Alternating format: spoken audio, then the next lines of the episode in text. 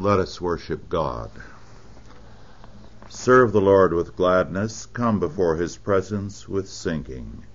Enter into his gates with thanksgiving and into his courts with praise. Be thankful unto him and bless his name. For the Lord is good. His mercy is everlasting and his truth endureth to all generations. Let us pray.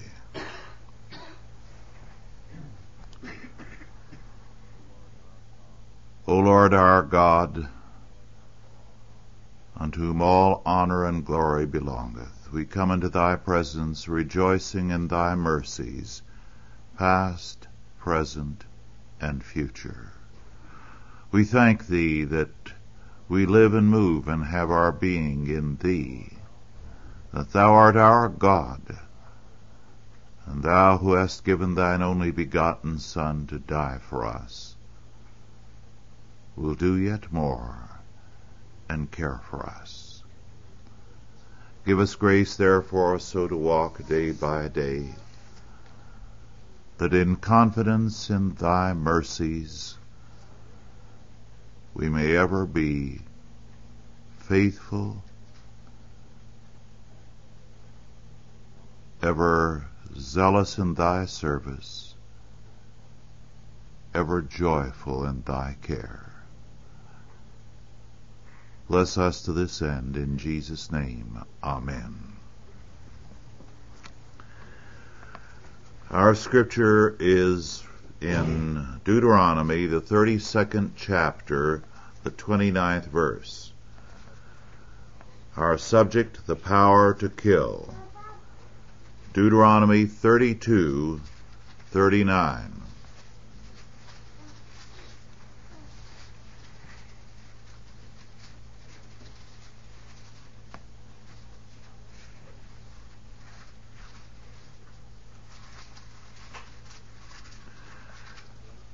Deuteronomy 32, 29, uh, 39, excuse me. See now that I, even I, am He. And there is no God with me. I kill and I make alive. I wound and I heal neither is there any that can deliver out of my hand. This statement is one which we encounter in several forms in scripture. In Isaiah 45:18, God declares, There is no God with me. I am the Lord, and there is none else. Again, in the 21st verse of the same chapter, there is no God else beside me, a just God and a Savior. There is none beside me. God declares emphatically that He only is God, that the issues of life and death are ultimately and essentially in His hands. Now this is a necessary emphasis because Original sin is man's desire to be his own God. To say, my will be done, not God's. Humanism, of course, is the logical development of this presupposition. The pagan, as well as the modern state, represent the institutionalization of man's desire to be his own God. But man cannot create life.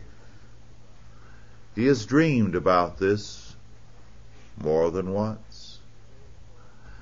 And today, of course, we have regularly announcements that the scientists have taken a major step towards the creation of life.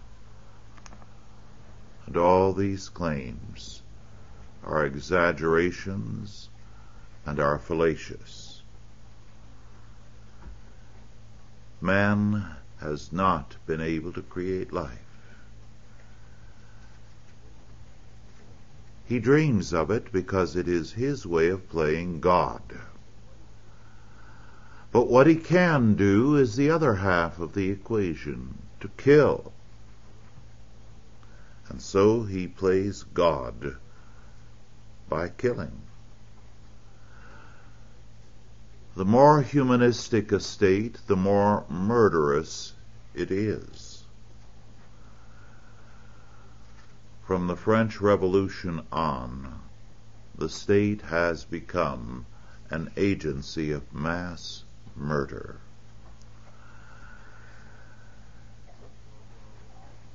What George Orwell in 1984 described was the reality of the nature of the modern state. He simply carried it to its logical worldwide implications. In 1984, the vision is ultimately of a boot stamping on a human face forever. Man playing God in the only way he can do it, murderously. We are told by more than a few people who have escaped from the Soviet Union of the very great delight of torturers in torturing, in playing God. In one account after another, we have horrifying illustrations of this exercise of power.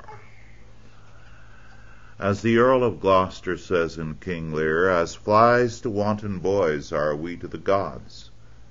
They kill us for their sport. Now, this is fallen man's common idea of divine power. God uses power to enjoy its exercise over helpless creatures.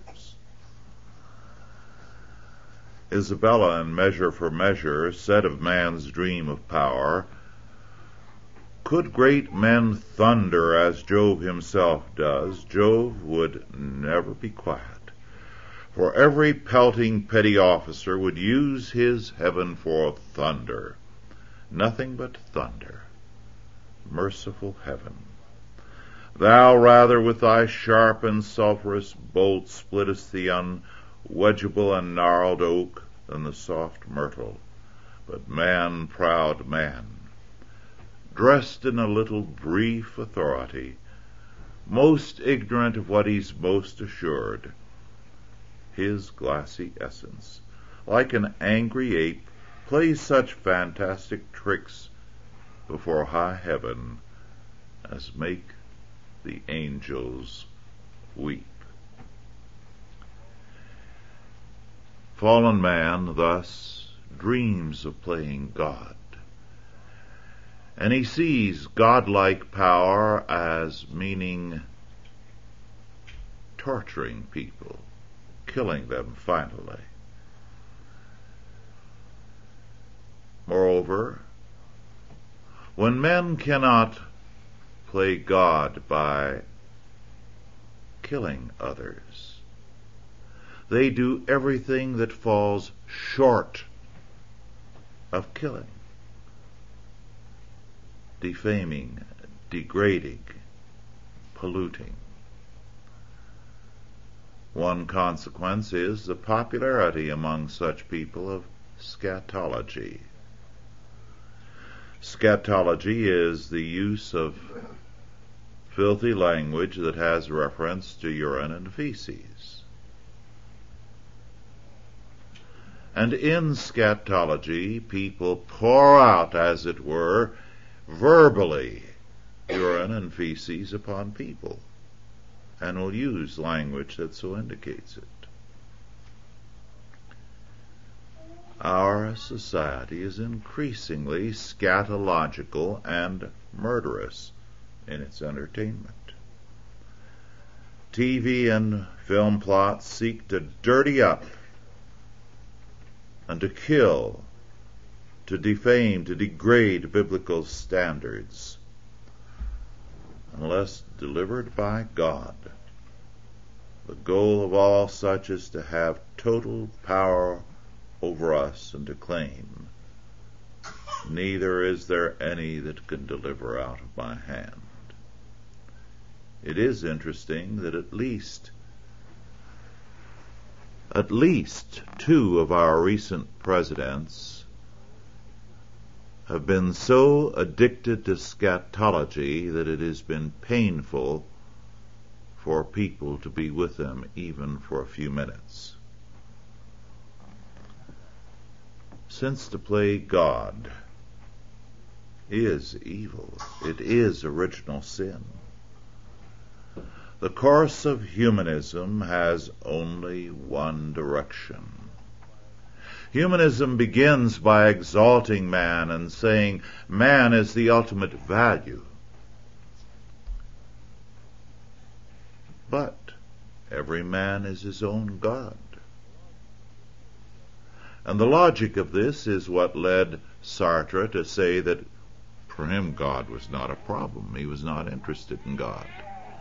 His passion was to be God. Therefore, what was his problem?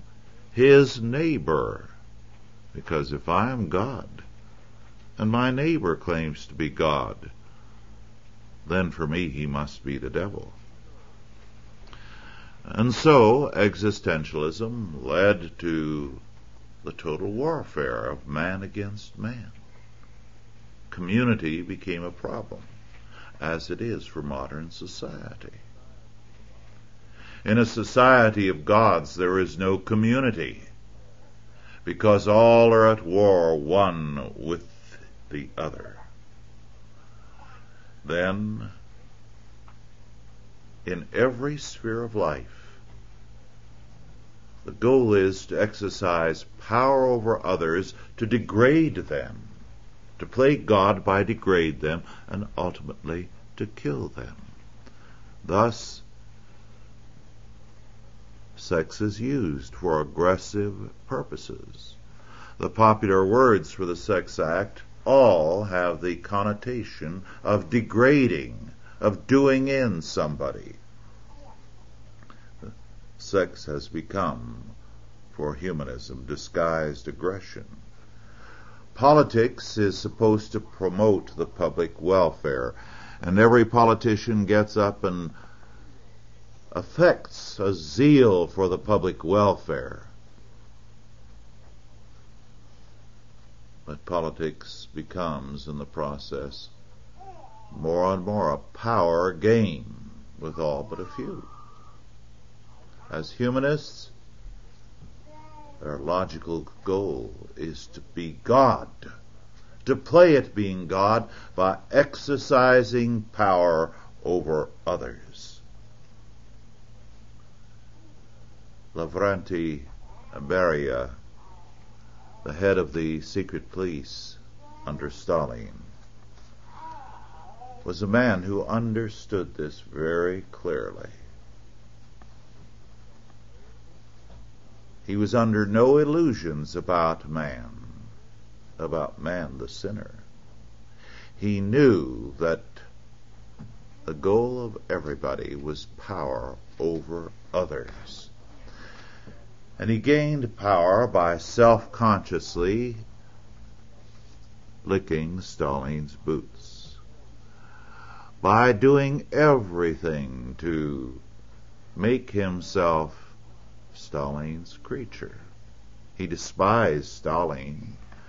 Privately, he would speak about him as stupid, as a rude bore, and he would speak to his close associates about the fact that the minute you walked into the room where Stalin was, you could smell him he was so unwashed, and his feet in particular were particularly bad. And yet, when he walked in, he was the most obsequious and humble character imaginable. He knew what he wanted and required of all those under him. And so Beria gave the same to Stalin. And he pleased Stalin as no one else. Beria's personal delight was arresting and raping in the most savage way possible very, very young girls. His joy was to smash and to destroy them and to see their grief, their horror. Some would leave when they were released and commit suicide, jump into the river. This did not hurt him. It gave him an additional delight. Stalin, in turn, knew this about Beria, and he would ask for reports on how many girls uh, Beria had raped and what he had done with them and what had happened to the girl. And he took a delight because he knew this was what he himself liked to do. This is humanism come to fruition and hence murderous, hence given to a desire to pollute, to degrade, and to kill.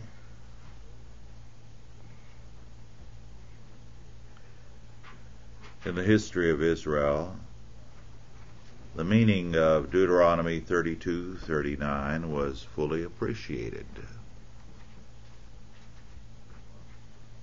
Men apart from the Lord are dangerous. And men expect to play God. We have an echo, by the way, of this verse in 2 Kings 5 7. When Naaman of Syria came to the king of Israel to be healed of his leprosy, the king said, Am I God to kill and to make alive? Quoting Deuteronomy 32:39. It was then that the prophet came forward and with the power of God healed Naaman. Healing is a religious discipline, and health is akin to salvation.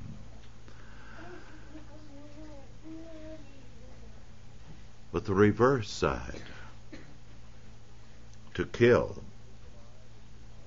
The power to make alive is the power to create, to regenerate, to save. The power to kill is the power to reprobate, to send to hell. And this is why the modern state increasingly consigns its people to hell.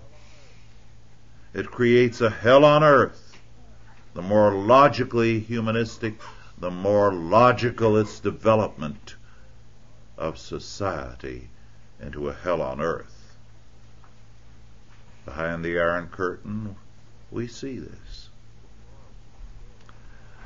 The authority to kill in a godly state is in terms of God's law for a healing purpose in society. But men want to kill on autonomous grounds. They want to create a paradise on earth for themselves by the elimination of their enemies. The early church saw the seriousness of murder. They put it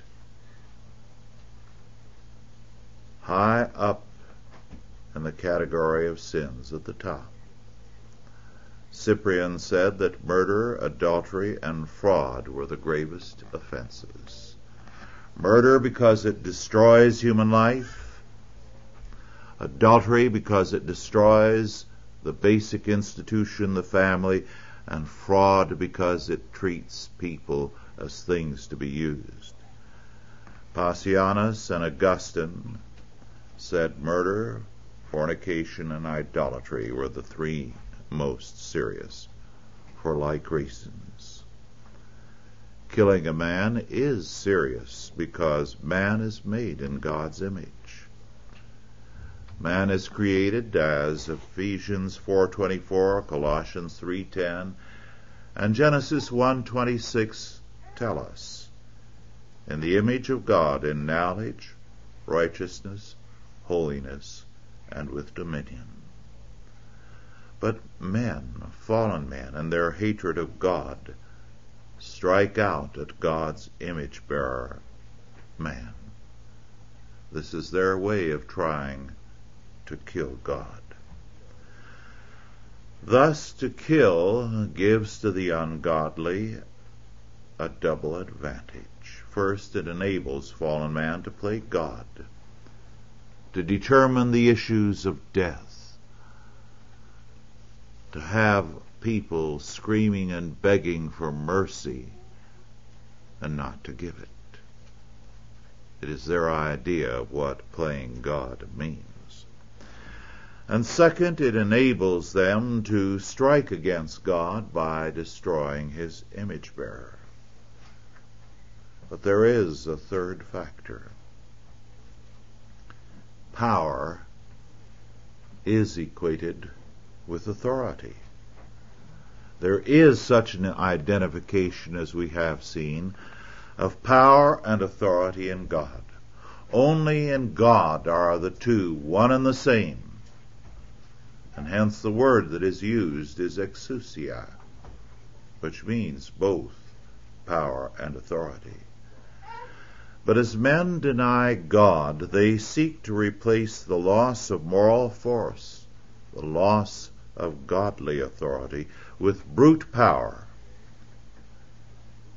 and so the humanistic state becomes increasingly brutal and murderous, as does also humanistic man in the streets. When you have a godly community, because the great gift of God is life, men seek to further life in the community they develop community. They develop ties that bind them one to another, that are life giving, life furthering. They seek to help one another. I read a couple of days ago of a group in the Plain States, a Catholic group, but a lay group and anyone is welcome to join, that has one purpose to meet needs in the community in the Spirit of Christ. As a result, they have been very effective in helping those who are in critical need, helping with truckloads of food, helping with personal services in any way possible. And what's the net result of it? They have been attacked in the press and by public officials as probably some kind of wild cult. And what are they doing messing in with, with what is the federal and the state government's function? the alleviation of human need. This should not surprise us. We are beginning to see this kind of attack on the life-giving function of Christian organizations all over the country. Because humanism knows only the power to kill, the power to degrade, the power to make people dependent which is a way of saying, I am God over you. And as a result, it increasingly is hostile to the life giving forces in any community. It works to undermine them, to destroy them, and to defame them. As a result, we see increasingly the growth of a murderous power in the streets and in civil government. It's the logic of humanism. It is the logic of any departure from God the Lord. The only rightful power and authority in all creation is that of the triune God the departure of men from God is their departure from life itself. He that sinneth against me wrongeth his own soul. All they that hate me love death. Thus saith the Lord. Let us pray. Thy word, O Lord, is truth. And thou alone art the light, life-giving power and force in all creation. Make us, O Lord, thy servants, that we might be a means of life and light to our generation, that we might be a force against the powers of darkness as they work death through civil government and in the streets of our country. O Lord our God, Thou hast called Thy people to be Thy servants, Thine instruments.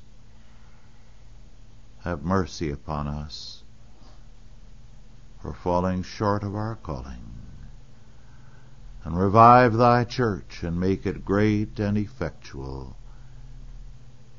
in these troubled days. In Jesus' name, Amen.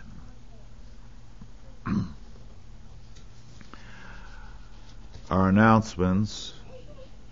Next Sunday, the 12th, we shall have a potluck. Before school begins, are there any questions now about our lesson? Yes. Is it possible that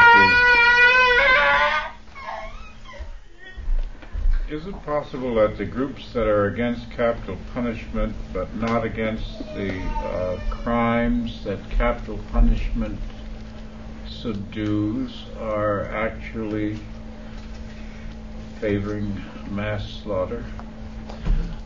A very good question. Why are not these groups against killing unborn babies? Why do they not make a like protest against what has been happening in Red China and Red Russia? The answer is they're very silent on those issues. They have a sympathy for criminals, but not for innocent unborn babies or for the victims of communism. Humanism seems to like the power to take life and to declare that we will establish our moral standards and make our judgments in terms of them. As a result, they ask us to bleed for baby seals, but not for unborn babies. There's a monstrous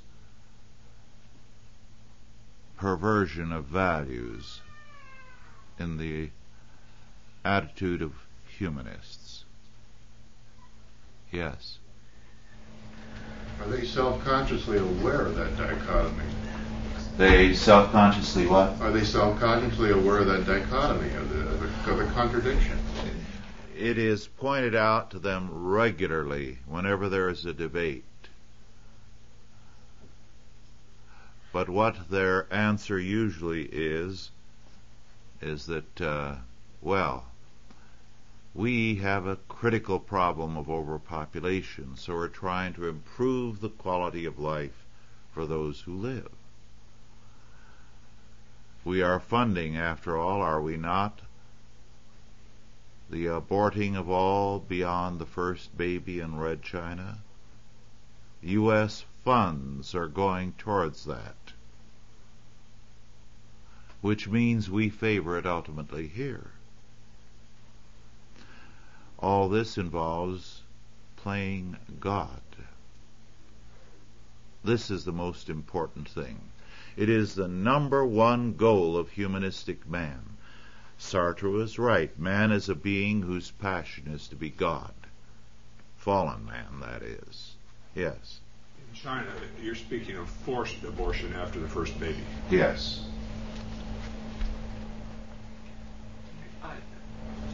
wasn't wasn't Otto speaking not so much of abortion as the criminal and the victim? And yes, but it's a part and parcel of the same thing. They have no concern for the innocent or the victims of murder, but for the murderer. At every point, their sympathy is with the criminal. This is why only a few states have been able to get any kind of legislation providing restitution for victims. But it's very easy to arouse people in favor of criminals. It's becoming, I'm glad to say, a little less easy. Can any of you remember the hue and cry in the 50s? About Caryl Chessman here in California. Incredible. That sort of thing has been around for some time, since World War II, and it has only been changing the last year or two.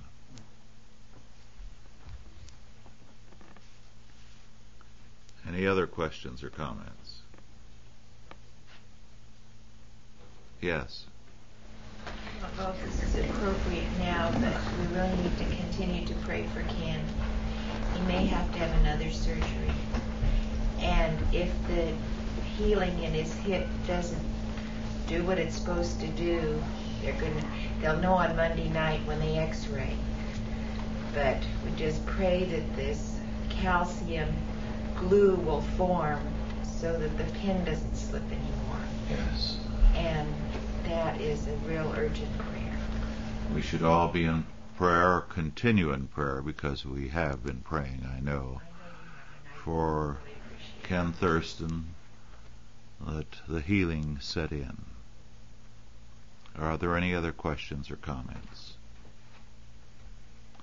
Well, if not, let us bow our heads in prayer. O Lord our God, we thank Thee that Thou art the Lord. That all things are in Thy hands, and Thy wisdom is beyond searching out. We come to Thee to thank Thee for Thy grace and mercy. We commit again into Thy hands Ken Thurston, praying that Thy healing hand may be upon him, and that he may speedily be restored to our midst. We thank Thee, our Father, that